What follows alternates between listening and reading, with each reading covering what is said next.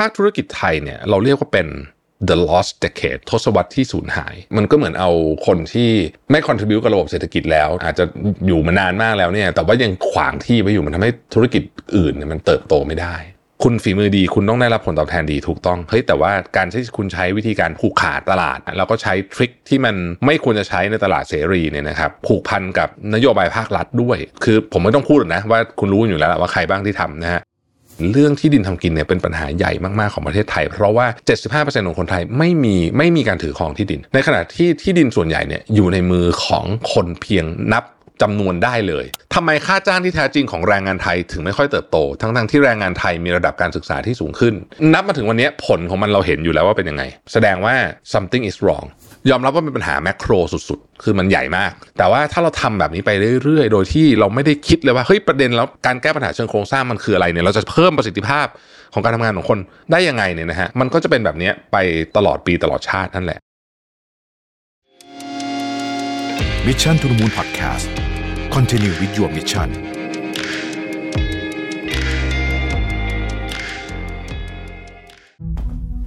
ครั้งแรกกับงาน Mission to the Moon Forum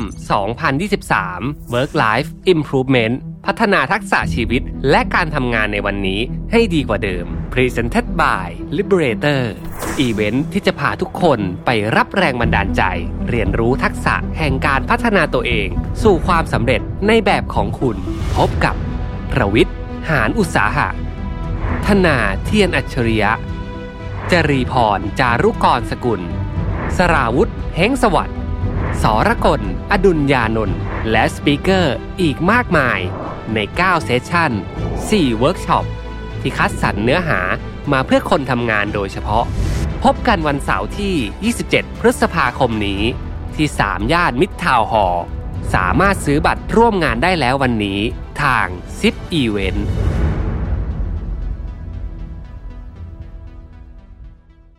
สวัสดีครับยินดีต้อนรับเข้าสู่ Mission to the Moon Podcast นะครับ คุณอยู่กับประวิทย์หานุสาหะครับ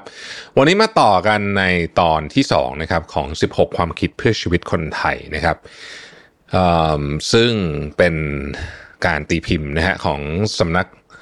สถาบันนะขออภัยสถาบันวิจัยเศรษฐกิจป่วยอึ้งพากรนั่นเองนะครับ มาต่อกับจากเมื่อวานนี้นะฮะว่า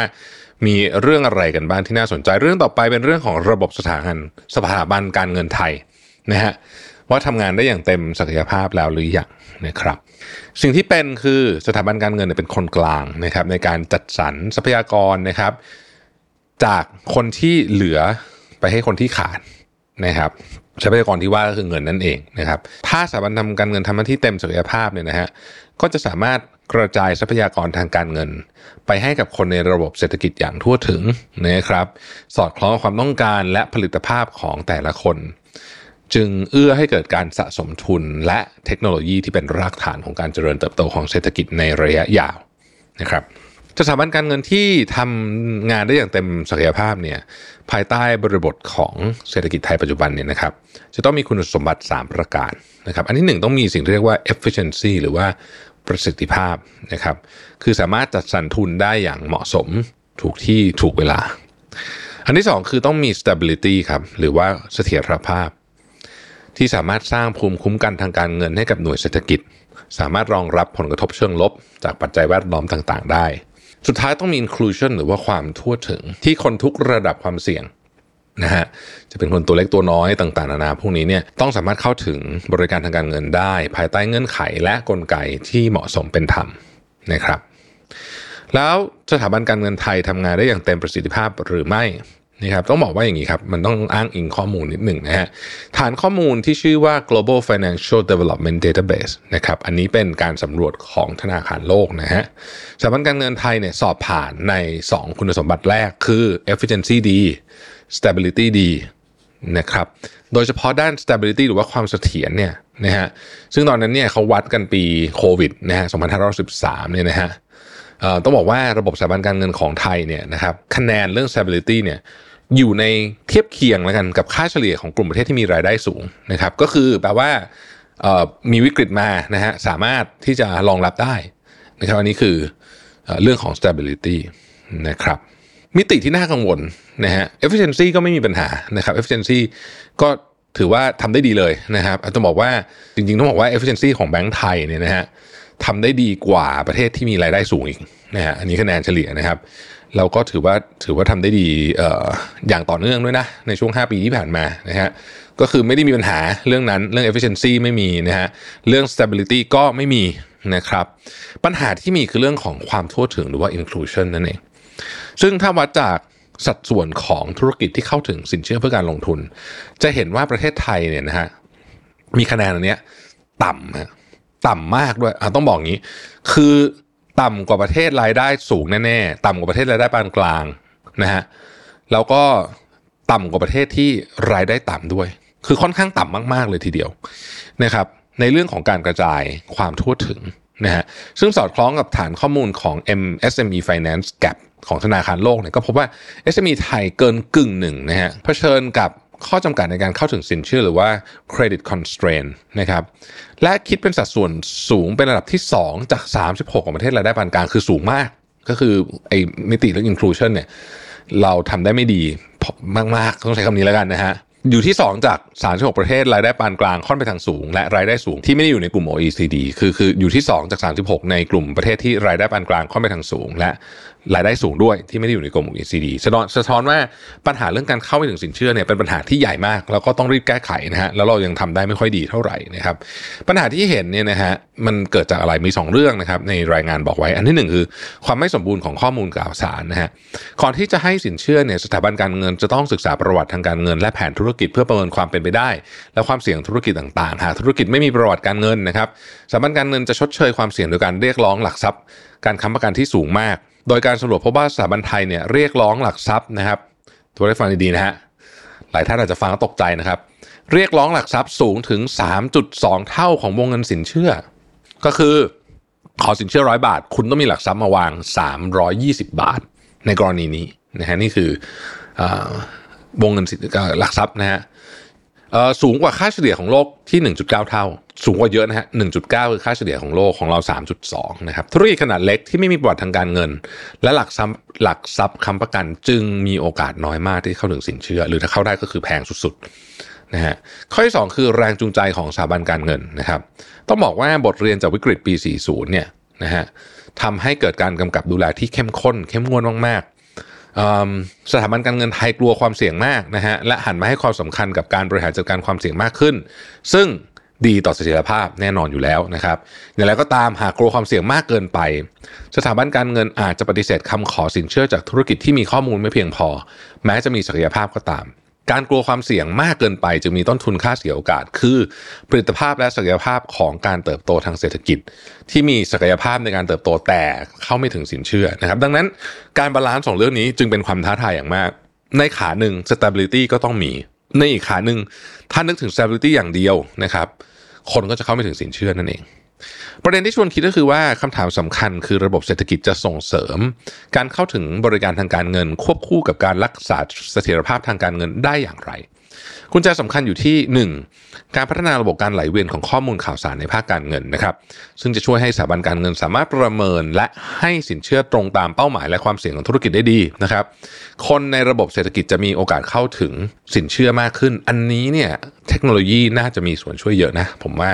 2 คือการออกแบบโครงสร้างเชิงสถาบันนะครับ ให้สถาบันการเงินสามารถหาสมดุลระหว่างผลตอบแทนและความเสี่ยงได้ดีมากขึ้นนั่นเอง ต่อไปครับ เรื่องการศึกษาไทยโอ้เรื่องใหญ่เลยอันนี้นะฮะเขาขึ้น heading มาอย่างนี้เลยบอกว่าการศึกษาไทยปัญหาที่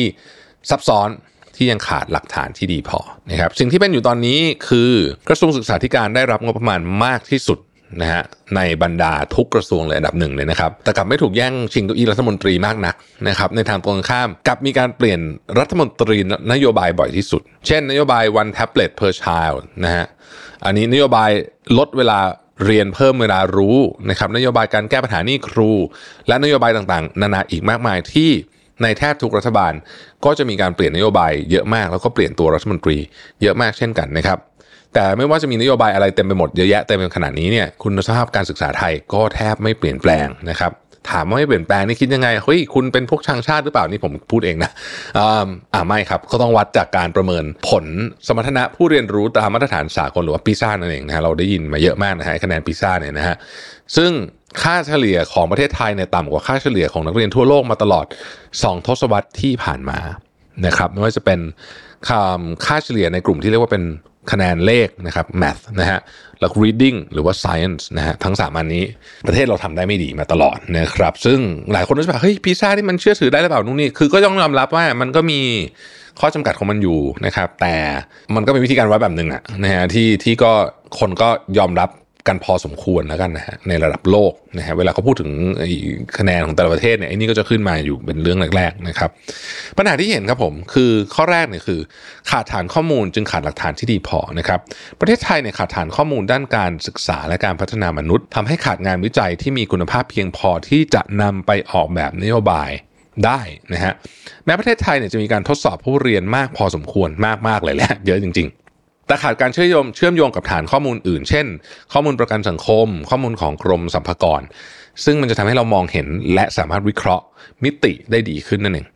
นอกจากนี้เนี่ยปัจจุบันยังประกาศให้การสอบ O-NET เป็นการสอบโดยสมัครใจ ซึ่งอาจจะไม่ช่วยให้คุณภาพการศึกษาดีขึ้น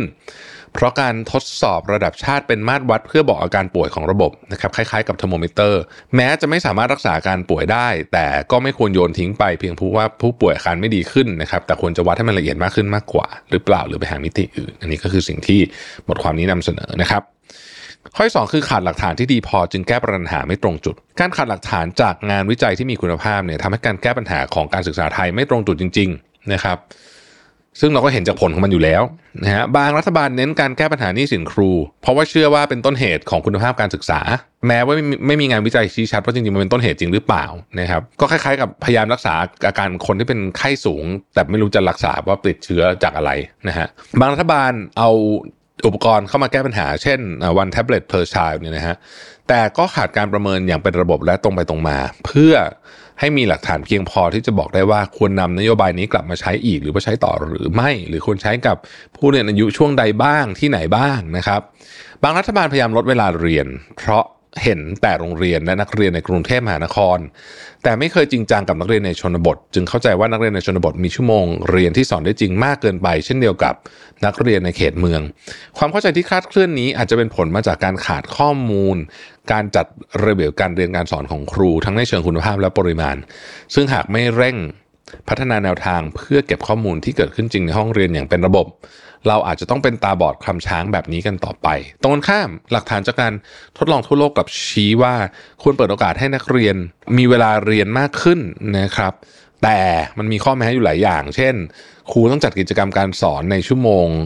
เรียนและมีส่วนร่วมในชั้นเรียนมากขึ้น คือพูดง่ายคือต้องตัดสินโดยเอาเป็น data driven นั่นเองอะใช้คำนี้แล้วกันนะครับ แต่ว่าก็เรายังไม่มีข้อมูลมากเพียงพอ according to อ่า รายงานฉบับนี้นะครับ ประเด็นชวนคิดนะครับ รัฐบาลเนี่ยเลี่ยงคำถามที่ยากและสำคัญที่สุดคือ จะทำให้สถาบันการศึกษามีแรงจูงใจในการยกระดับ คุณภาพการศึกษาได้อย่างไรนะครับ การแข่งขันที่เข้มข้นและเป็นธรรมจะช่วยให้จัดสรรทรัพยากรมีประสิทธิภาพสูงสุด เกิดการแก้ปัญหาคุณภาพการศึกษา จึงจำเป็นต้องมีนโยบายที่ส่งเสริมให้เกิดการแข่งขัน ระหว่างสถาบันการศึกษานะครับ เพื่อสร้างแรงจูงใจในการทำงานหนัก และยกระดับคุณภาพของนักเรียน การกระจายอำนาจเป็นอีกหนึ่งทางออกนะฮะแต่ต้องกระจายอำนาจให้มีให้ถึงผู้ที่มีส่วนได้ส่วนเสียสำคัญที่สุดนั่นก็คือผู้ปกครองและนักเรียนนั่นเองนะครับ โดยกำหนดให้มีบทบาทในการกำหนดรูปแบบการสอนการจัดจ้างและการให้ออกด้วยนะฮะโอ้นี่เป็น paper อันหนึ่งนะครับ ซึ่งตีพิมพ์ในปี 2018 น่าสนใจมาก เดี๋ยวจะไปอ่านต่อนะฮะอย่างไรก็ตามในบทบาทที่เพิ่มขึ้นของตัวแทนผู้ปกครองอาจทำให้เกิดการแก้ปัญหาแบบไม่เป็นธรรมได้ จึงควรทดลองและประเมินระบบอย่างตรงไปตรงมานะครับ คูปองการศึกษาหรือว่า school voucher เป็นอีกทางหนึ่งที่อาจช่วยให้สถาบันการศึกษามีแรงจูงใจที่เหมาะสมนะครับ แต่อาจจะทำให้เกิดปัญหาในการพัฒนาโรงเรียนในพื้นที่ห่างไกล รัฐบาลจึงควรทดลอง และประเมินทุกอย่างอย่างตรงไปตรงมา มีใช้หลักการวิทยาศาสตร์ ในการประเมินเพื่อตรวจสอบว่าคำตอบสำหรับการยกระดับคุณภาพการศึกษาเป็นไปได้หรือไม่นะฮะ ซึ่งอันนี้ผมคิดว่าดีนะข้อเสนอเนี้ยน่าสนใจก็คือว่า คือบางอย่างอะมันต้องทดลองจริง เพราะว่ามันเป็นมันเกี่ยวข้องกับพฤติกรรมมนุษย์นะฮะเรื่องแรงจูงใจเนี่ยบางทีมันไม่รู้หรอกเขียนเอาคิดเอาในเปเปอร์เนี่ยไม่ได้นะฮะและแม้กระทั่งเรามีการวิจัยจากต่างประเทศมา ก็ไม่ได้แปลว่ามันจะมาใช้ที่เมืองไทยได้เสมอนี่คือเราวิทพูดเองนะไม่ได้ไม่ได้อยู่ในนี้นะฮะ เออการทดลองจึงเป็นเรื่องที่ดีนะครับแต่ต้องมีการทดลองแบบตั้งสมมติฐานนะครับแล้วก็วัดผลอย่างตรงไปตรงมาด้วยนะครับอันที่สองคือเราจะสร้างฐานข้อมูลและประเมินนโยบายอย่างเป็นระบบ และตรงไปตรงมาได้อย่างไรนะครับยังมีนโยบายอีกจำนวนมากที่ยังขาดการประเมินอย่างเป็นระบบ และตรงไปตรงมาทำให้ประชาชนเสียโอกาสที่จะมีนโยบายที่มีประสิทธิภาพนะฮะผู้เขียนของเนี่ยรายงานฉบับนี้เขาเห็นว่า รัฐบาลใหม่จะมีความกล้าหาญที่จะกระตุ้นและสนับสนุนให้มีฐานข้อมูลที่เกี่ยวข้องกับการศึกษา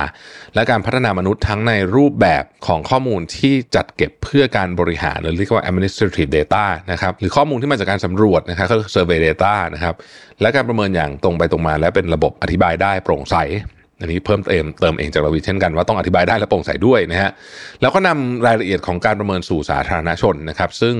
หมายรวมถึงการเปิดเผยข้อมูลนะฮะให้สาธารณชนตรวจสอบได้อีกด้วยก็คือระบบการศึกษานะครับ อันที่ 3 คือระบบสาธารณสุขไทยฮะทำอย่างไรกับโรคไม่ติดต่อเรื้อรังอ่าในจอบเป็นประเด็นเป็นเรื่องเลยนะฮะโรคไม่ติดต่อเรื้อรังภาษาอังกฤษเขาเรียกว่า NCD non communicable diseases นะฮะ ไอเนี่ยคนไทยตายเยอะสุด แล้วเป็นปัญหาใหญ่ใช้เงินเยอะอะไรเยอะแยะมากมายไก่กองไปหมดนะครับ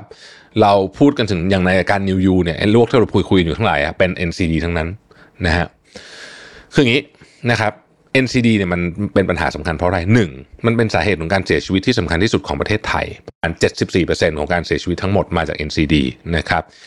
สองสร้างต้นทุนทางสังคมที่สูง คือมันมาจากหลายอย่างมาก จากค่าใช้จ่ายในการรักษาพยาบาลนะครับการสูญเสียความสามารถในการทำงานนะฮะการขาดงานการลดประสิทธิภาพ จริง ๆ แล้วโหส่งผลไปถึงกระทบของสุขภาวะของประชาประชากรด้วยแต่เอาไอ้ประเภท ต้นทุนแบบวัดได้ตรงๆ วัดได้ตรงๆ คือ รู้เลยแหละว่ามันมาจากเรื่องนี้นะฮะ NCD เนี่ยหนึ่งเอาค่ารักษาพยาบาลตรงๆนะฮะแสนสี่หมื่นล้านต่อปีนะครับการออกจากตลาดแรงงานเพราะเกิด NCD นะฮะ คือ 1.4 ล้านล้านบาทต่อปีนะครับขาดงาน 34,000 ล้านบาทต่อปี และประสิทธิภาพการทำงานที่ลดลง 57,000 ล้านบาทต่อปีนะครับวิธีการแก้ปัญหากับ NCD คือการกระตุ้นให้ประชาชนเปลี่ยนพฤติกรรมทางสุขภาพ เพราะ NCD เนี่ยมันไม่ได้เกิดขึ้นจากเอ่อ NCD เกิดขึ้นจากกรรมพันธุ์ก็มีแต่ส่วนใหญ่แล้วเนี่ยยกตัวอย่างโรคเบาหวานนะฮะเบาหวานประเภท2เนี่ยนะฮะมันเกิดจากพฤติกรรมของคนและคุณภาพชีวิตของคนทางเลือกในการใช้ชีวิตของคน คือพฤติกรรมอย่างเดียวก็ไม่เชิงซะทีเดียว เพราะว่าเราจะมาบอกอันนี้อันนี้คือเราวิทพูดเองนะไม่ได้ไม่ได้ไม่ได้ไม่อยู่ในนี้ คือผมจะบอกว่า จะจะโทษบุคคลอย่างเดียวมันไม่ได้นะบอกว่าเฮ้ยทำไมคุณไม่รักษาสุขภาพอะทำไมคุณไม่กินอาหารที่อะไรดีต่อสุขภาพอย่างเงี้ยนะฮะเราก็รู้กันอยู่หนึ่งพูดถึงเรื่องอาหารก่อนแล้วกันง่ายสุดหนึ่งอาหารที่ดีต่อสุขภาพนะฮะแพงนะอันนี้แน่นอนล้วชัดเจนคุณอ่าคุณไม่ต้องอะไรมากต่อให้ของเหมือนกัน คุณจะกินอาหารที่คุณรู้สึกว่าเออมันคงไม่มียาฆ่าแมลงหรือว่าความเสี่ยงในการมียาฆ่าแมลงน้อยเนี่ยก็คือผักออร์แกนิกอย่างเงี้ยสมมติเนี่ยนะฮะเอาแค่นี้ก็แพง กว่าอีกไม่รู้เท่าไหร่แล้วนะฮะไม่นับว่าคุณจะหาผักออร์แกนิกจริง ๆ ได้หรือเปล่า เพราะจำนวนมากเนี่ยนะเอาต่อให้คุณไปซื้อของจากในร้านที่แพงๆเลยเนี่ยนะฮะจำนวนมากก็มีการตรวจสอบว่าเฮ้ยมันก็ยังมีสารเคมีเกินที่บอกว่าออร์แกนิกบางทีก็มีสารพิษก็มีอะไรอย่างเงี้ยคือ อันนี้มันเป็นการแก้ปัญหาในเชิงว่า อันนี้คือภาครัฐก็ต้องเข้ามาเกี่ยวข้องด้วยนะเรื่องอาหารการกินของคนอะไรแบบนี้นะครับ โอเค แต่บางอย่างเนี่ยมันก็ต้องช่วยๆกันเช่นออกกำลังกายอะออกกำลังกายอย่างเงี้ยโอเค คุณไปบังคับให้ใครออกกำลังกายไม่ได้ แต่เราสามารถมีทางแรงจูงใจได้ เช่นทำสวนให้มันเยอะขึ้นแต่นะหรือว่าทำฟุตบาทมันดีๆนะครับ เดี๋ยวคนจะถามว่าผมนี่เป็นแบบคิดว่าพื้นที่สีเขียวนี่ทำได้แต่ในสวนเลยไม่ใช่จริงๆแล้วมันทำได้เยอะมากในอาคารในอะไรต่างๆนานาพวกนี้เนี่ยฮะอาคารต่างๆเนี่ย สมมุติว่าคุณอยากให้คนเดินมากขึ้นนะฮะคุณให้อาคารต่างๆเนี่ยทำพื้นที่สีเขียวเยอะขึ้นนะครับมีทำให้มันลื่นรมมีมีกฎหมายต่างๆ เหมือนสิงคโปร์ที่คุณสร้างอาคารถ้าเกิดคุณมีพื้นที่สีเขียวเกินกี่เปอร์เซ็นต์ตึ๊ดๆคุณสามารถลดค่าใช้จ่ายนู่นนี่ได้ต่างๆนะฮะทำฟุตบาทมันดีขึ้นให้มันคนอยากเดินหน่อยนะฮะอะไรอย่างเงี้ยในบางที่ที่มันเกินจะเยียวยาจริง ๆทำไม่ไหวจริงๆก็ทำสกายวอล์กได้อะนะฮะแพงหน่อยแต่ว่าแบบ ก็ยังดีกว่านะผมว่าอันนี้ไม่ได้อยู่ในรายงานนะแต่ผมเล่าให้ฟังเฉยว่าเฮ้ยมันต้องมันต้องช่วยช่วยกันไอ้ของพวกนี้คือมันต้องมาจากทั้งเจ้าตัวด้วย คือเจ้าตัวก็ต้องช่วยด้วยนะครับรัฐบาลเองก็สามารถจัดการได้นะครับผมคิดว่าอย่างภาษีน้ำตาลอะไรพวกนี้นะครับหรือแม้กระทั่งมาตรการที่แบบมีการเตือนใส่ warning label เรื่องน้ำตาลเหมือนที่ประเทศแถบอเมริกาใต้เขาทำกันเยอะๆเนี่ยตอนนี้ก็ช่วยได้หมดนะแต่ก็ต้องไปดูในอีกประเด็นหนึ่งนะครับ ปัญหาที่เห็นเนี่ยของเรื่อง NCD คืออะไรนะฮะ นโยบายสร้างเสริมสุขภาพของประเทศไทยเนี่ยนะครับครอบคลุมตั้งแต่นโยบายด้านราคาและภาษีอาทิ ภาษีสัมปทามิตรของสุรานะครับหรือภาษีสัมปทามิตรของบุหรี่นะครับการให้หรือจำกัดข้อมูลนะครับเช่นการออกกฎหมาย ฉลากโภชนาการบนผลิตภัณฑ์บรรจุอาหารเอออันนี้ก็น่าสนใจนะผมเคยอันนี้อันนี้ผมเพิ่มเติมให้ตอนที่ผมไปไปสวิสนะฮะก็จะไปเห็นเลเบลของเขาอะคือมันจะมีเลขหนึ่งหนึ่งห้าไม่รู้เคยเล่าให้ฟังในพอดแคสต์ยังคือมันจะมีอันที่แบบ รู้สึก5จะดีสุด คือคือดีต่อสุขภาพที่สุดหนึ่งก็คือแย่ที่สุดใช่ไหมเขาก็จะแปะไปเลย คือถ้าเกิดคุณขี้เกียจอ่านฉลากโภชนาการใช่ไหมคุณดูนี้ก็ได้ ขอให้กินไอ้พวกสี่ห้าเยอะกินไอ้ที่เหลือน้อยๆอย่างเงี้ยก็จะช่วยได้นะฮะหรือสนับสนุนการจำกัดการเข้าถึงนะครับ เช่น ของที่มีน้ำตาลสูงมากๆเนี่ยในโรงเรียนมันควรจะมีเยอะขนาดไหนอ่าเป็นต้นนะครับ อย่างไรก็ตามเนี่ยแม้ว่ารัฐจะมีนโยบายหลากหลายนะครับ แต่ NCD เองเนี่ยที่ผ่านมาก็ยังเป็นปัญหาใหญ่มากของสังคมไทยนะครับ ประสิทธิผลที่จำกัดของนโยบายอธิบายได้บางส่วนด้วยการพิจารณาระบบสาธารณสุข โดยพบว่านโยบายที่มีอยู่เนี่ยยังเข้มข้นไม่พอที่จะเปลี่ยนพฤติกรรมของมนุษย์ โดยเฉพาะพฤติกรรมทางสุขภาพได้โดยสมบูรณ์นะครับเป็นรายงานจาก WHO นะครับ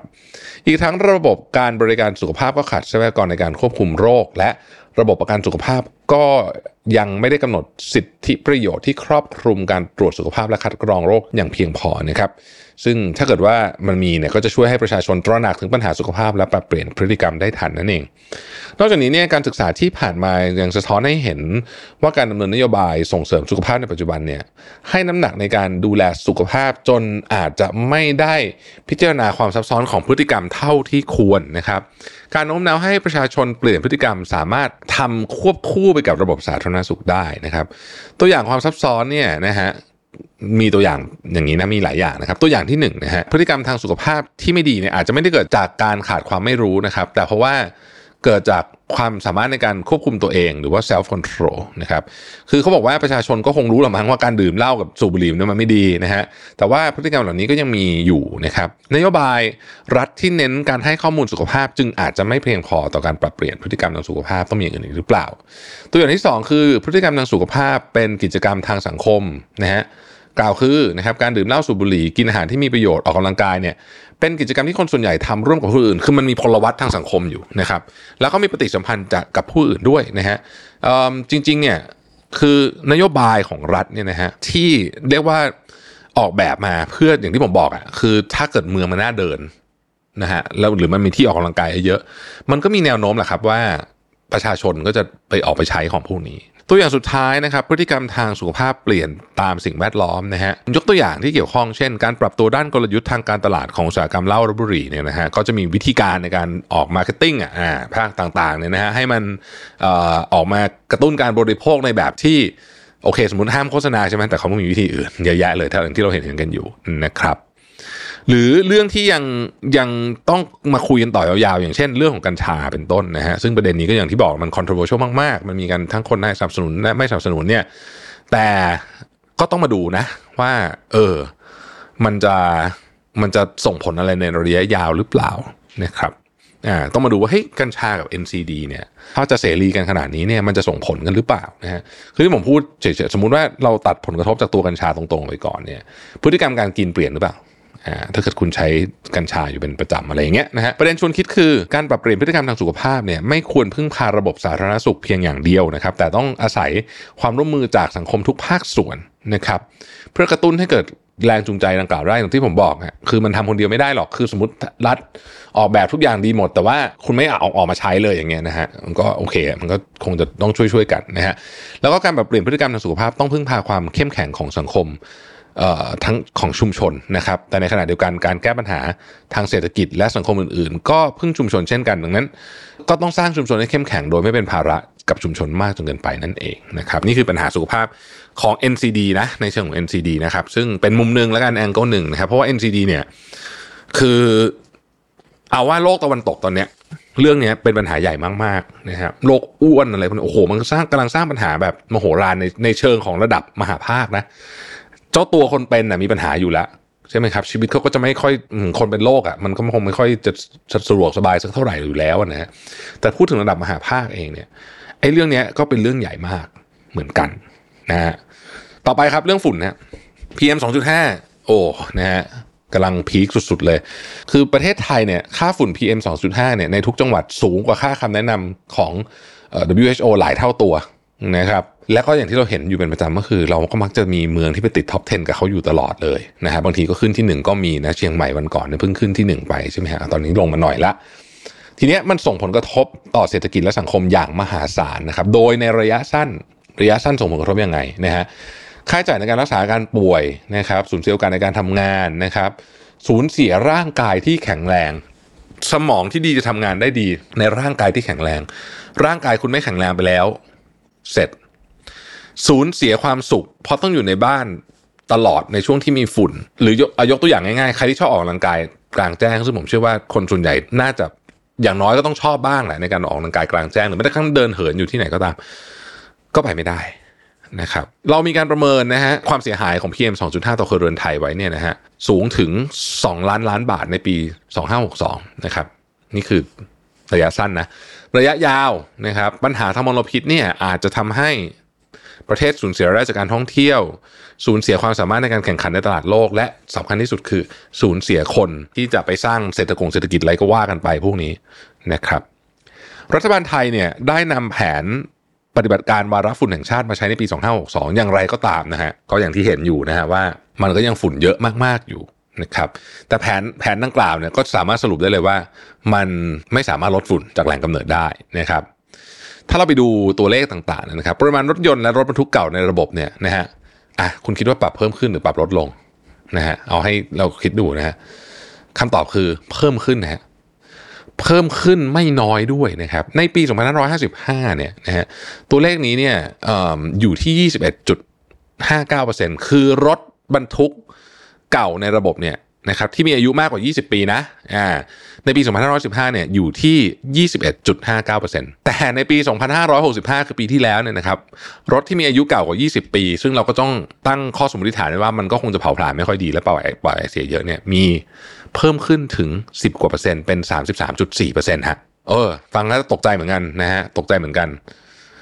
อันที่สองครับ มาตรการการลดการเผาอ้อยโรงงานนะฮะที่ทำไม่ได้ตามเป้า และยิ่งห่างไกลจากเป้าหมายมากขึ้นเรื่อยๆด้วยนะฮะสัดส่วนอ้อยไอเผาอ้อยเนี่ยนะที่เกิดขึ้นจริงเนี่ยสูงกว่ามติคณะรัฐมนตรีหลายเท่าตัวนักนะครับในปี 2564ถึง65 นะฮะ ตอนนั้นมติคอรมอว่าเอา 10%ของจริงคือ 27.2%นะครับ ในปี 2565ถึง66 มติครมอว่าลดเหลือ 5%นะ แต่ของจริง 32.76%ครับก็เราก็เห็นกันอยู่แล้วนะว่ามันเป็นยังไงบ้างที่ภาคเหนือตอนนี้นะครับ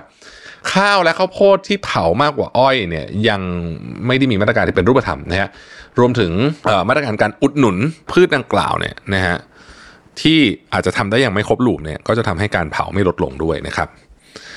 ส่วนข้อต่อไปนะครับภาคไฟป่าก็มีการพบการเผามากขึ้นในช่วง 2 ปีที่ผ่านมา เนื่องจาก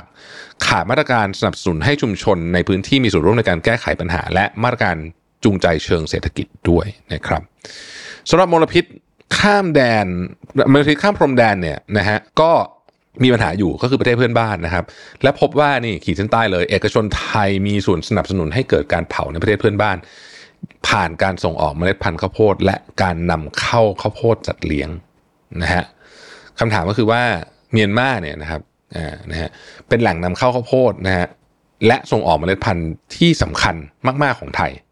นะครับและมีแนวโน้มจะสำคัญมากขึ้น เพราะตัวเลขมันเพิ่มนะฮะเรานำเข้าในปี 2562 เนี่ย เรานำเข้าข้าวโพดจากเมียนมาเนี่ยนะครับ 136 ล้านเหรียญสหรัฐนะฮะ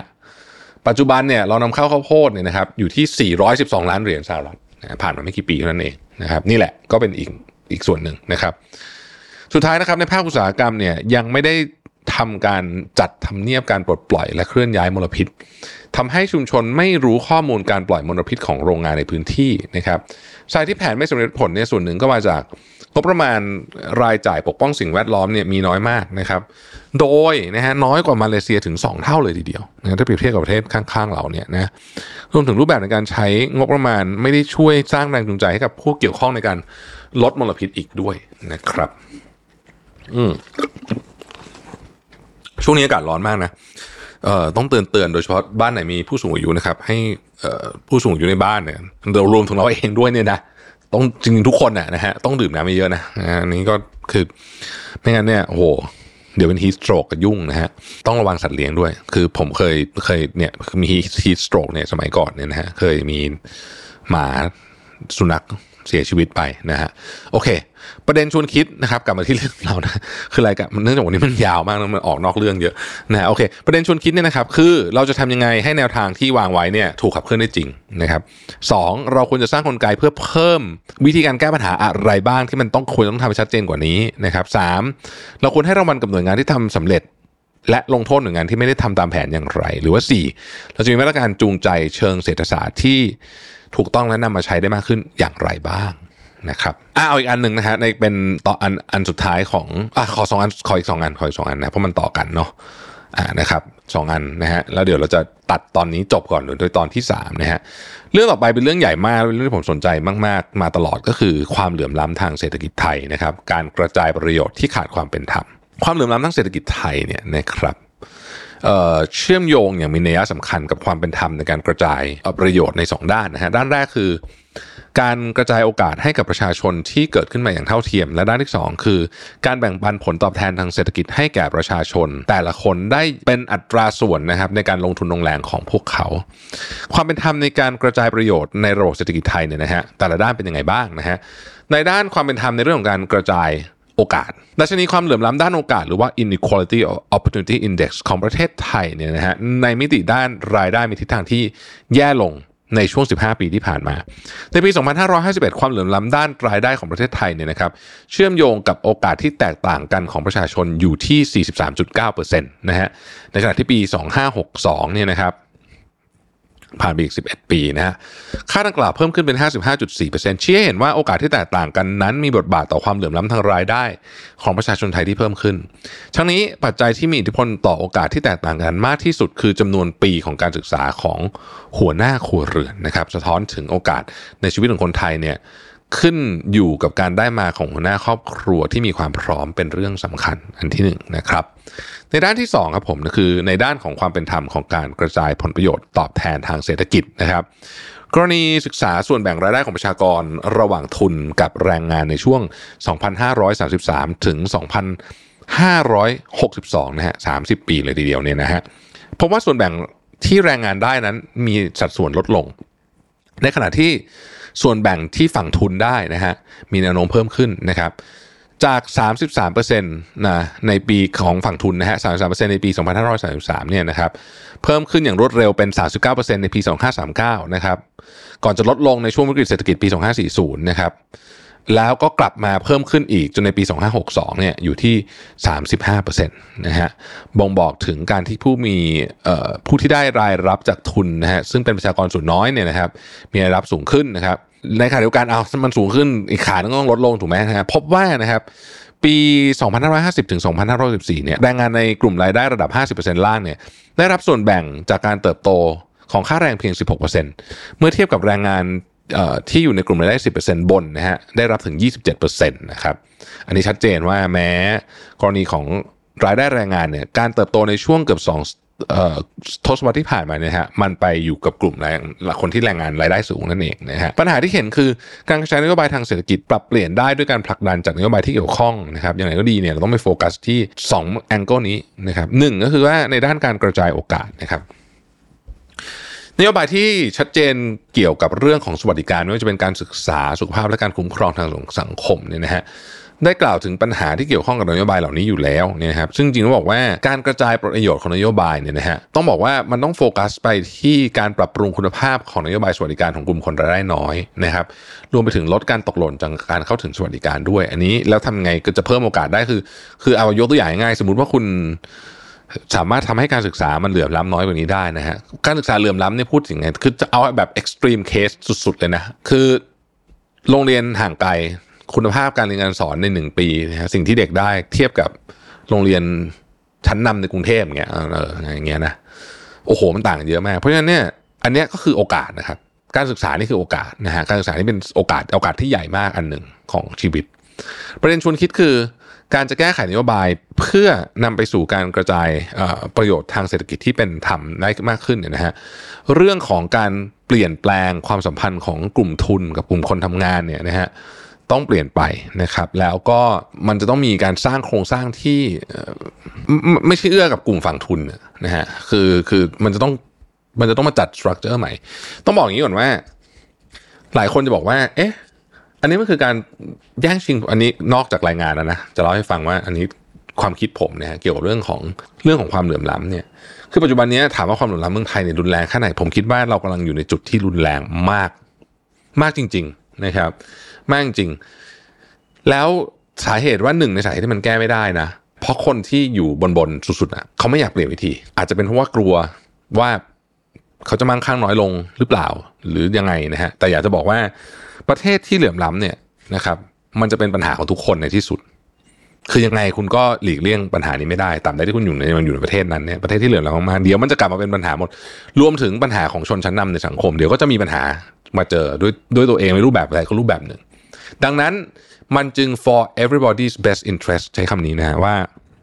ควรต้องลดความเหลื่อมล้ำนะฮะคือถามว่าสมมุติว่าเรา วางแผนลดความเหลื่อมล้ำเนี่ยนะอย่างจริงจังเนี่ยนะฮะเศรษฐีที่รวยๆอยู่แล้วจะรวยน้อยลงหรือเปล่าคำตอบคือคิดว่าไม่นะฮะในอัตราส่วนที่เปรียบเทียบกับคนในชาติอาจจะน้อยลง เพราะว่ามีการกระจายรายได้ที่ดีขึ้น แต่เจ้าตัวเนี่ยไม่มีไม่ได้มีชีวิตอะไรที่ลำบากมากขึ้นหรือว่ารวยน้อยลงอยู่แล้วนะฮะถ้าคุณไปดูอัตราส่วนของ billionaire นะครับต่อประชากรนะครับประเทศที่มีอัตราส่วน billionaire ต่อประชากรเยอะที่สุดในโลกเนี่ยนะฮะคือประเทศแถบสแกนดิเนเวียนะครับเออหลายคนจะงงเฮ้ยจริงเหรอจริงครับ ลองไปดูได้ครับ คือถ้าคุณประชากรมานะหารด้วยคนที่เป็น billionaire เนี่ยนะฮะสแกนดิเนเวียเนี่ยเยอะที่สุด คืออัตราคนที่เป็น millionaire หรือ billionaire ต่ออัตราส่วนประชากรเนี่ย millionaire มันไม่ใช่ billionaire ผมจำผิดขออภัย millionaire นะครับต่ออัตราส่วนประชากรเนี่ยสูงที่สุดนะครับ เพราะฉะนั้นแปลว่า การกระจายโอกาสการลดความเหลื่อมล้ำเนี่ยนะครับมันไม่ได้ทำให้คนที่รวยอยู่แล้วมีปัญหาอะไรนะฮะอาจจะดีขึ้นด้วยซ้ำ เออนะครับเพราะว่าคนอื่นมีแรงในการช็อปมาจับจ่ายใช้สอยเอ่อใช้เงินใช้อะไรต่างมากขึ้นใช่ไหมฮะธุรกิจที่คุณทำอยู่อาจจะดีขึ้นด้วยซ้ำนะครับในขณะเดียวกันมันลดปัญหาสังคมได้อย่างมโหฬารนะฮะและช่วยให้คุณภาพชีวิตของคนทั้งประเทศเนี่ยดีขึ้นได้ ดังนั้นเนี่ยเรื่องนี้จึงเป็นเรื่องที่ผมในฐานะคนทำคอนเทนต์นะผมก็ยังเชื่อว่าเราต้อง invest กับเรื่องนี้อย่างจริงจัง เราก็ต้องทำให้มันเกิดขึ้นให้ได้ เพราะถ้าเกิดไม่ทำอะไรเลยนะครับ แนวโน้มก็คือคือโครงสร้างมันเป็นอย่างนั้นนะต่อให้ เจ้าตัวบอกว่าไม่อยากไม่ต้องการจะรวยไปกว่านี้แล้วแต่เขาจะรวยขึ้นเรื่อยๆนะฮะเพราะมันเป็นอย่างนั้นโครงสร้างมันเป็นอย่างนั้นนะครับผมฟังรายการหนึ่งจำรายการไม่ได้แล้วขออภัยนะฮะเออน่าจะเป็น Workpoint หรืออะไรสักอย่างนี่แหละนะฮะเขาบอกว่าเดี๋ยวนี้มีอาจารย์ท่านหนึ่งนิยามสังคมตอนนี้ว่าเป็นสังคมขนมชั้นนะก็คือมันอยู่ติดกันนี่แหละ แต่ว่ามันแยกจากกันโดยสิ้นเชิงนี่ยขนมชั้นมันดึงออกมาได้เลยใช่ไหมก็คือคนรวยคนฐานะปานกลางและคนที่เป็นฐานะไม่ดีเนี่ยนะฮะ ก็อยู่ในสังคมเดียวกันเนี่ยนะฮะแต่ไม่รู้จักกันไม่รู้เลยว่าชีวิตของอีกกลุ่มหนึ่งเป็นยังไง ไม่รู้เลยว่าเกิดอะไรขึ้นกับอีกด้านหนึ่งบ้างนะครับแล้วเป็นอย่างเงี้ยแล้วมันก็จะทำให้มันแยกกันออกไปไปเรื่อยๆนะฮะไอ้คนตรงกลางก็จะคือก็จะต้องดิ้นรนอะพยายามจะขึ้นขึ้นก็จะขึ้นยากนะครับ จะถูกถีบลงมามีโอกาสมากกว่าด้วยซ้ำนะฮะหลายคนบอกว่าเฮ้ยจริง ๆ เนี่ยนิยามแบบนี้เนี่ยมันมันมันถูกหรือเปล่านะจริง ๆ ผมจะบอกว่า ตอนนี้ผมเริ่ม ผมเริ่มคิดว่าจริงๆอะ มันนิยามแบบนี้อาจจะไม่ได้ถูกต้องซะทีเดียวนะฮะนี่ชนชั้นกลางเลยเพราะคำว่าชนชั้นกลางต้องคำว่าก่อนคำว่าชนชั้นกลางเนี่ยนะฮะมันแปลว่าอะไรคุณไปถามคนสิบคนที่คุณอาจจะได้ definition สิบแบบบางคนก็พูดถึงรายได้ แล้วถามว่าเฮ้ยรายได้มันจริงเหรอคือ มันขึ้นอยู่ว่าคุณอยู่ที่ไหนด้วยป่ะนะฮะหรือยังไงคือมันมันมีแฟกเตอร์เยอะมากหรือหรือสมมุติว่าคุณรายได้ดีต่างๆนาแต่ว่าคนที่มีครอบครัวคนที่โสดอย่างเงี้ยมันถือว่าเป็นสมมติรายได้เท่ากันมันยังไงมันเปรียบเทียบกันได้ไหมคือ factor มันเยอะมาก แต่สิ่งที่เป็นประเด็นที่เหมือนกันหมดทั้งโลกนี้นะฮะคือมันจะมีสองฝั่งครับของคนฮะกลุ่มหนึ่งเนี่ยเราเรียกว่า workers และ workers เนี่ยรวมถึงบริษัท SME อะไรพวกนี้ด้วยนะนะฮะคือตราบใดก็ตามที่คุณยังไม่สามารถหยุดทำงานวันนี้ได้เลย แล้วทุกอย่างมันสามารถ run ไปได้ตัวเองร้อยเปอร์เซ็นแล้วก็แบบสามารถหารายได้ให้คุณเท่าเดิมหรือมากขึ้นเนี่ยนะฮะ คุณยังถือว่าเป็น workers อยู่ต่อให้คุณเป็นเจ้าของบริษัท SME มีลูกน้อง 500 คนพันคนก็ตามและกลุ่มหนึ่งอีกฝั่งหนึ่งเรียกว่ากลุ่มทุนนะคือกลุ่มทุนก็คือว่าเขาเก็บเกี่ยวผลประโยชน์โดยไม่ต้องทำอะไรก็ได้ ถ้าเขาเลือกที่จะไม่ทำนะครับแต่ผมก็ไม่อยากจะให้มองคนกลุ่มที่เป็นฝั่งกลุ่มทุนว่าแบบเป็นปีศาจร้ายเลยไม่ใช่ เราสามารถทำให้ทุกคนอยู่ร่วมกันได้ในสังคม เพราะว่าฝั่งของกลุ่มทุนเอง ถ้าไม่มีเขาเลยสมมุตินี่มันนี่หายหมดเลยเนี่ยนะฮะโอ้ ก็ลำบากเหมือนกันนะก็ลำบากเลยแหละนะเพราะฉะนั้นจริงๆอะมันสามารถโคสิสอยู่ด้วยกันได้อยู่แล้วนะครับนี่มันคือธรรมชาติของโลกทุนนิยม แต่สิ่งที่มันควรจะเป็นก็คือว่ากติกาฮะมันควรจะต้องดีกว่านี้นะครับเดี๋ยวไปคุยต่อในสนทนาหาธรรมดีกว่าเพราะว่าเรื่องนี้มันจะยาวเหยียดนะครับโอเคโอเคปะเอาว่าประมาณนี้แล้วกันไอ้ส่วนหลังๆที่พูดมาเยอะๆเนี่ยเป็นส่วนที่ความคิดผมทั้งนั้นนะฮะไม่ได้อยู่ในรีพอร์ตฉบับนี้นะครับ สุดท้ายของวันนี้ฮะสวัสดิการคนไทยนะฮะสวัสดิการคนไทยเป็นยังไงบ้างนะครับ เอาเรื่องปัจจุบันก่อนนะฮะนโยบายด้านสวัสดิการเนี่ยนะฮะทางวิชาการเขาเรียกว่านโยบายคุ้มครองทางสังคมนะฮะหรือว่าผมเข้าใจว่าการแปลเป็นภาษาอังกฤษของมันก็คือว่า social safety net นะครับสำหรับคนไทยเนี่ยนะฮะเร่งตัวขึ้นมากในช่วงเปลี่ยนผ่านสู่ประชาธิปไตยนะครับ จึงไม่น่าแปลกใจ เพราะสังคมไทยสูงอายุอย่างรวดเร็วนะครับ เป็นการแก่ก่อนวัยบวกแก่ก่อนเก่งด้วยนะฮะ อันนี้หมายถึงคนใกล้สูงวัยที่มีการศึกษาค่อนข้างน้อยนะครับทำให้คนไทยจำนวนมากไม่สามารถดูแลชีวิตตัวเองได้ และไม่สามารถใช้ชีวิตอย่างสมศักดิ์ศรีความเป็นมนุษย์ได้ เมื่อการเมืองเปิดกว้างขึ้นเสียงเรียกร้องและการตอบสนองของพรรคการเมืองจึงเป็นไปอย่างกว้างขวางและการแข่งขันกันสูงในลักษณะของการเกทับกัน จนหลายคนเริ่มตั้งข้อสงสัยว่ามันทำได้จริงเปล่าวะนะฮะ หรือถ้าทำไปเนี่ยนะฮะมันจะไปมันจะมีตังค์ไหมอาประเทศอย่างนี้แล้วกันนะครับ สิ่งที่น่าเป็นห่วงคืออาจทำให้หลายคนมีศรัทธาน้อยลงต่อระบบการเลือกตั้งและประชาธิปไตยโดยรวมว่าไม่ได้เป็นวิธีการนำไปสู่การแก้ปัญหาประเทศอย่างเหมาะสมนะครับถ้าโดยเฉพาะถ้าเกิดเป็นหาสิ่งที่เน้นประชานิยมไปหลายคนรู้สึกว่ามันไม่มันไม่ได้ทำให้ชีวิตเขาดีขึ้นสักทีศรัทธาที่น้อยลงนี้เป็นอันตรายต่อแนวคิดการพัฒนาประเทศ โดยเน้นคนเป็นศูนย์กลางนะครับ people centric development นั่นเองนะครับ ซึ่งเป็นสาระหลักของนโยบายคุ้มครองทางสังคม ที่มีศักยภาพในการแก้ปัญหาหลักของประเทศไม่ว่าจะเป็นความเหลื่อมล้ำสังคมสูงวัยกับดักรายได้ปานกลางนะครับ หรือกระทั่งการยกระดับคุณภาพของการเมืองนะครับ ปัญหาอย่างนี้ฮะปัญหาที่เห็นเป็นอย่างนี้ภาคการเมืองส่วนใหญ่เนี่ยมีข้อเสนอสวัสดิการในลักษณะเป็นชิ้นๆและกระจัดกระจายนะครับ กลุ่มเป้าหมายมีความหยาบระดับหนึ่ง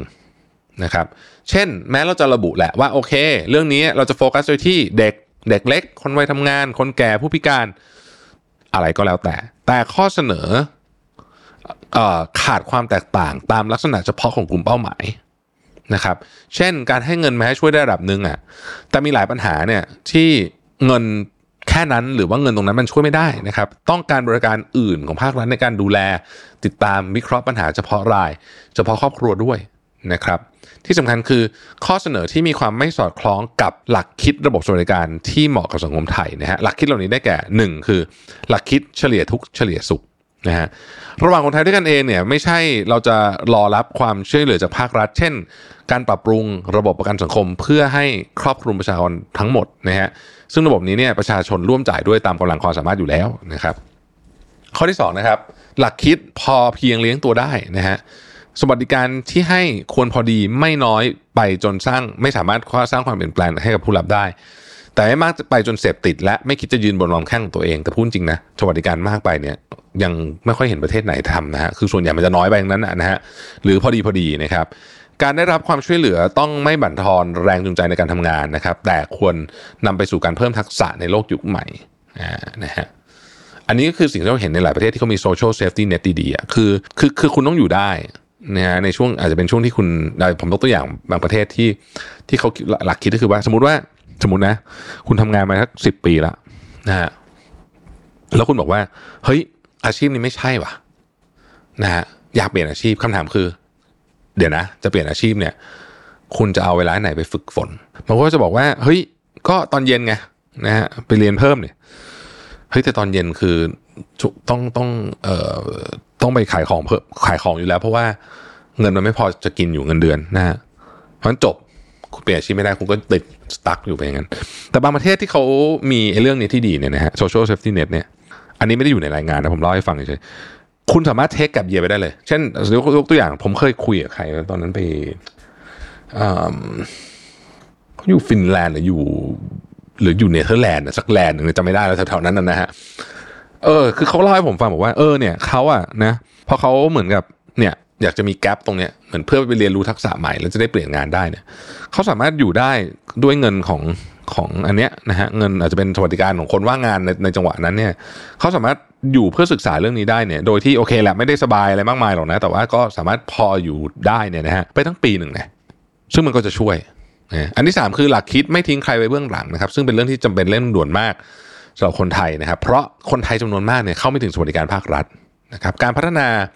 คนไทยทุกคนอย่างเต็มศักยภาพไม่ตกหล่น แม้แต่คนเดียว จะช่วยให้ประเทศไทยในภาพรวมเนี่ยดีขึ้นนะครับสี่คือหุ้นส่วนสวัสดิการหลักคิดเรื่องหุ้นส่วนสวัสดิการนะฮะภาคส่วนอื่นนอกจากภาครัฐ ก็ควรจะมีส่วนร่วมนะในการจัดสวัสดิการนะฮะไม่ว่าจะเป็นเเรื่องการออกเงินการบริหารหรือว่าการตรวจสอบ นะครับไม่ใช่ทำมาให้ออกเงินอย่างเดียวนะ คือตรวจสอบก็ได้นะฮะห้าหลักคิดเรื่องความยั่งยืนทางการเงินการคลังนะครับ ซึ่งหมายความว่าการให้สวัสดิการเนี่ยไม่ควรมากเกินความต้องการของผู้รับตามหลักแนวคิดข้างต้นนะครับ และมีแนวทางในการหารายได้เพิ่มเติมนะฮะเป็นการเช่นการปรับโครงสร้างภาษีนะฮะเพื่อลดความเหลื่อมล้ำอันนี้ผมแถมนิดนึงไม่ได้อยู่ในรายงาน แต่ว่าจะเล่าให้ฟังว่าประเทศไทยเนี่ยงบประมาณในส่วนตรงนี้นะฮะเกี่ยวเรื่องสวัสดิการเนี่ยจริงๆอะทำดีๆนะทำดีๆนะครับ สามารถทำสวัสดิการได้ดีกว่านี้เยอะมากนะฮะเพียงแต่ว่ามันต้องไปตัดไอ้เรื่องที่ไม่จำเป็นออกนะครับ โดยเฉพาะนะค่า administrative cost ทั้งหลาย ถามว่าจะตัดยังไงนะครับหนึ่งก็คนทำต้องจริงใจก่อน อันดับแรก ว่าเฮ้ยเราพยายามจะพุชเงินไปหาประชาชนได้มากที่สุด หรือความช่วยเหลือต่างๆสองเทคโนโลยีครับต้องนำมาใช้ฮะอ่าพวกเนี้ยนะมันจะต้องประกอบประกอบกันนะครับ ไม่ใช่ไม่ใช่ทำอย่างใดอย่างหนึ่งนะฮะ ประเด็นชวนคิดเรื่องไอ้สวัสดิการมีเยอะมากนะครับ ผมยังไม่พูดถึงคำว่ารัฐสวัสดิการนะเดี๋ยวเอาไว้ก่อนแต่ว่าเอาเรื่องนี้ก่อนเอาสวัสดิการก่อนนะครับ อันดับแรกนะครับ ต้องเปลี่ยนทัศนคติของสังคมว่าไอ้นี่ไม่ใช่การสงเคราะห์นะไอ้นี่คือสิทธิ์นะฮะไม่เหมือนกันนะฮะคือสวัสดิการประเทศไทยมันมีความแบบมีความแบบใช้คำว่าอะไรเดียวจะใช้คำนี้จะแรงมาช่วยคนอนาถามเนี่ยไม่ไม่แต่มันไม่ใช่มันคือสิทธิ์มันคือสิทธิ์ของประชาชนนะครับ ข้อที่สองคือทำเรื่องนี้ทำได้ แต่อย่าให้อะไรมันเยอะหรือน้อยเกินไป ต้องระวังเรื่องของการ balance ให้ดีนะครับสวัสดิการมีหลายแบบนะฮะอย่างเช่นที่ฟินแลนด์เขาจะมีอะไรนะ baby box เนี่ยนะฮะนี่ก็คือเด็กแรกเกิดเลยนะฮะแม่ก็จะมีไอ้ box เนี่ยกลับบ้านไปทุกคนนะฮะคุณก็โอ้โหคือในนั้นมัน box เขาจริงจังมากนะฮะคือสามารถใช้ชีวิตอยู่ได้ เป็นหลักเดือนนะฮะ โดยที่อาจจะไม่แทบไม่ต้องซื้อของอะไรเลยสำหรับลูกไอ้ตัวกล่องเองก็เป็นเปลไอ้เอ่อ baby crib นะอย่างเงี้ยอ่าเป็นต้นนะฮะ เนี่ยก็เป็นมุมหนึ่งแต่ว่าคือมันไม่ใช่แค่นี้ไง มันต้อง balance หลายอย่างถูกไหมฮะ การสร้างความยั่งยืนของระบบความคุ้มครองสังคมจะทำได้ยังไงนะครับ เช่น เพิ่มภาษีเกลี่ยงบประมาณใหม่นะฮะ ลด administrative cost ที่ผมบอกเมื่อกี้นะครับ อะไรอย่างเงี้ยนะครับ จะแก้ปัญหาตกหล่นของคนจนและกลุ่มเปราะบาง ที่ไม่ได้รับสวัสดิการเลยยังไงดีนะครับ อันนี้ต้องต้องทำเพราะว่าเรามีแนวคิดอย่างที่บอกไม่ทิ้งใครเบื้องหลังนะครับ สุดท้ายคือควรมีระบบในการส่งผ่านความต้องการที่แท้จริงของประชาชนกลุ่มต่างๆ ไปถึงนักการเมืองอย่างเหมาะสมนะครับ เพราะ เหมือนทำ marketing อะคุณนะฮะเดี๋ยวนี้เราจะแบ่ง marketing แบบอ๋อเป็นกลุ่มแบบว่า เราอยากจะทำ marketing กับกลุ่มผู้ชายอายุ 30ถึงเฮ้ยไม่ได้นะคุณแบ่งนี้ไม่ได้มันหยาบเกินไปเยอะมากเลยถูกไหมฮะและนี่เป็นเรื่องของสวัสดิการซึ่งสำคัญมากกว่าขายของเยอะเนี่ย มันต้องลง detail กว่านี้เยอะๆนะครับคนอายุ 65 ที่อยู่กิ่งอำเภอในเอ่อเชียงใหม่ ก็คงมีความต้องการไม่เหมือนกับคนอายุ 65 ที่อยู่ พักอาศัยอยู่กลางกรุงเทพมหานคร อะไรอย่างเงี้ยคือมันต้องไปคิดอะไรพวกนี้ด้วยนะฮะแล้วความต้องการจะไม่จะไม่จะไม่เหมือนกันนะครับสุดท้ายคือต้องคำนึงถึงต้นทุนทางการเงินการคลังอย่างสม่ำเสมอนะฮะแล้วก็คือการคำนึงถึงเรื่องนี้มันจะช่วยลดปัญหาอย่างเช่น อย่างปัญหาที่ฝรั่งเศสตอนนี้นะฮะที่มาครองจะเพิ่มอายุเกษียณเนี่ยนะฮะคือโดยหลักการแล้วเนี่ยคือมันเข้าใจได้นะนะไอมันเป็นระเบิดเวลาอยู่แล้วไอ้เรื่องไอ้ไอเรื่องเอ่อ ประกันสังคมเนี่ย social security เนี่ยนะฮะเพราะฉะนั้นเข้าใจในหลักการนะแต่ว่าพอมันอยู่ดีมันปุ๊บมาแก้ปัญหาอย่างนี้ด้วยด้วยอย่างนี้เลยเนี่ยมันก็แน่นอนมันต้องสร้างความไม่พอใจกับประชาชนเยอะนะครับก็เลยมีปัญหาใหญ่ที่เกิดอย่างที่เราเห็นนี่เองนะฮะโอเคนะครับ นี่ก็ผ่านไปหลายข้อแล้วนะฮะแต่ว่ามันยาวแล้วยาวมากครับ 51 นาทีนะเป็นหนึ่งในตอนที่ยาวที่สุดที่ผมจัดคนเดียวนะฮะก็ขอบคุณที่ติดตาม Mission to the Moon นะฮะเราพบกันใหม่พรุ่งนี้สวัสดีครับ Mission to the Moon Podcast Continue with your mission